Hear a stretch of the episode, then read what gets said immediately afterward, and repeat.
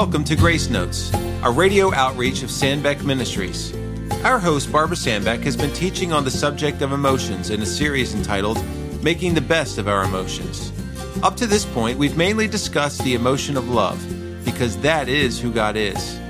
1 Corinthians chapter 13, known as the love chapter, was the main thrust of our study on the last program. We trust that you were challenged more fully to display the agape love God placed in you when you received Jesus as your Savior. Knowing God through Christ enables believers to demonstrate this kind of love, even when we're wronged. Now that we've established the basis for all emotions, let's move on to an emotion that can result from being wronged anger. You may be surprised to know it's not always a bad thing to feel, so don't change your dial. We're going to see how to handle it correctly. When we think of the word anger, we immediately begin to feel what that word means, because its definition is more of a description of what it does to us than what it is. Webster defines anger as a strong feeling of displeasure and belligerence or hostility aroused by a real or supposed wrong. Let's ask some questions here. First, can a true Christ follower get angry? Of course. Getting angry is not a sin but how we deal with it can be. Ephesians 4:26 says, "In your anger, do not sin." It's important to note that the apostle Paul tells us in Romans 8 that we are being saved from the penalty and power of sin, but the presence of sin in and around us will not be removed until we reach eternity and receive our glorified bodies. Paul struggled with sin in general. Listen to Romans 7:21 through 23. He wrote, when I want to do good, evil is right there with me. For in my inner being, I delight in God's law, but I see another law at work in the members of my body, waging a war against the law of my mind and making me a prisoner of the law of sin at work within my members. What a wretched man I am! Who will rescue me from this body of death? Well, that's a pretty bleak description of Paul, and us too. But listen to what he concluded in verse 25. Thanks be to God who delivers me through Jesus Christ our Lord. Ephesians 1:19, again written by Paul, says that those who believe in Jesus have God's incomparably great power in them, power to not succumb to sinful desires.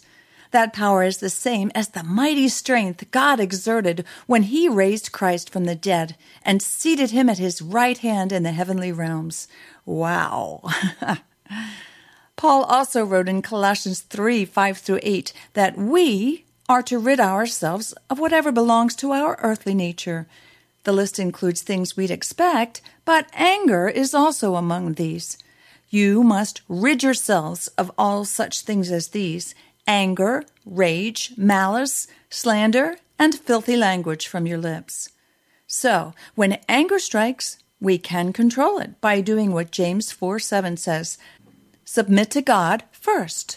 Then you can resist the devil, he will flee from you, and the temptation to act on it will flee as well. Claim the promises you've been given, especially those found in Ephesians chapter 1. In the middle of the battle, when all that really matters is a place where I can find relief. I even start to wonder if the stress I'm under is turning my joy into grief. I've been beat down down, found myself on the ground, thought I would lose my mind. Then I opened up the Bible and found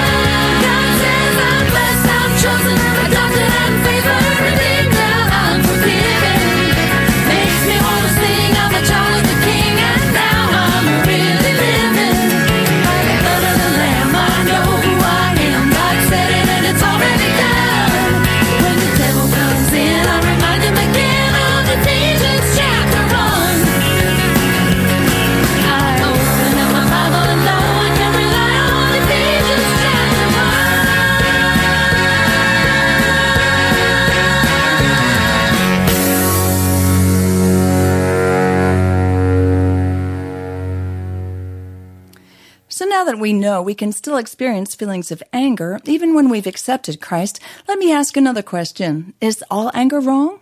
Of course not. The Bible tells us that God gets angry. The Old Testament is full of illustrations of this. In Joshua 23:16, Joshua said this to the Israelites: If you violate the covenant of the Lord your God which he commanded you and go and serve other gods and bow down to them, the Lord's anger will burn against you and you will quickly perish from the good land he has given you. Remember Uzzah? He touched the cover of the ark as he was carrying it to keep it from falling off. 2 Samuel 6 7 says, The Lord's anger burned against Uzzah because of his irreverent act. Therefore, God struck him down and he died there beside the ark of God. God called his actions irreverent because according to Numbers 4:15, only Kohathites, a special branch of the Levitical tribe, were allowed to carry the ark, and even they couldn't touch it directly or they'd die. He took God's commands lightly. God hasn't changed. In the New Testament, 1 Corinthians 4:40 says, "Let all things be done decently and in order." I'm afraid that in these days, some churches and people may be getting a bit too casual with how sacred things are being handled. Again and again, in the summation of the reign of the kings of the people of Judah and Israel, scripture records that they provoked the Lord to anger by their worthless idols. Well, what about Jesus? The New Testament says he became indignant over people who hindered the furtherance of the kingdom work even pronouncing judgment or woes in certain situations for their evil acts. The word indignant is a synonym for angry. He rebuked his own disciples, along with the Pharisees, false prophets, unrepentant cities where miracles had been performed, and even a fruitless fig tree. Now, if you've been rebuked, you know someone is angry with you. Jesus combined his indignant words with action when he overturned the tables of the money changers and the benches of those selling doves in the temple courts, and then drove them out. Now, was that anger? It appears so, yet Scripture says he was consumed with a righteous zeal for the purity of his Father's house. These people were making it a den of robbers, according to Matthew 21 13. Jesus Christ's controlled emotion or zealous anger was aroused from his unswerving opposition to evil and his determination to eradicate it. That's righteous indignation. And guess what? It's okay for us to feel angry about this too. According to the John Gill's commentary, anger is okay when it arises from a true zeal for God. There are several other reasons when it's justified too, and we'll cover these as well as reasons when it isn't on our next program, so stay tuned. But first, I want to conclude by saying that we need to put the use of even our righteous anger into perspective. If God treated us in the way we deserve for our sin against Him, we'd be wiped out here and now and certainly never be used for His kingdom work. 2 Peter 3 7 says that God will judge and destroy the ungodly. But it also says in verse 10 the Lord is patient, not wanting anyone to perish, but everyone to come to repentance. So I want to say, Thank you, God, for Exodus 34 6b, where you described yourself to Moses by saying, The Lord, the Lord, the compassionate and gracious God, slow to anger, abounding in love and faithfulness. Why not receive God's salvation gift, purchased for you on the cross by his son Jesus? Then his anger toward you will never be demonstrated, but rather replaced by his merciful love. O cleanser of the mess I've made, upon the hill our place is straight, stretched on across your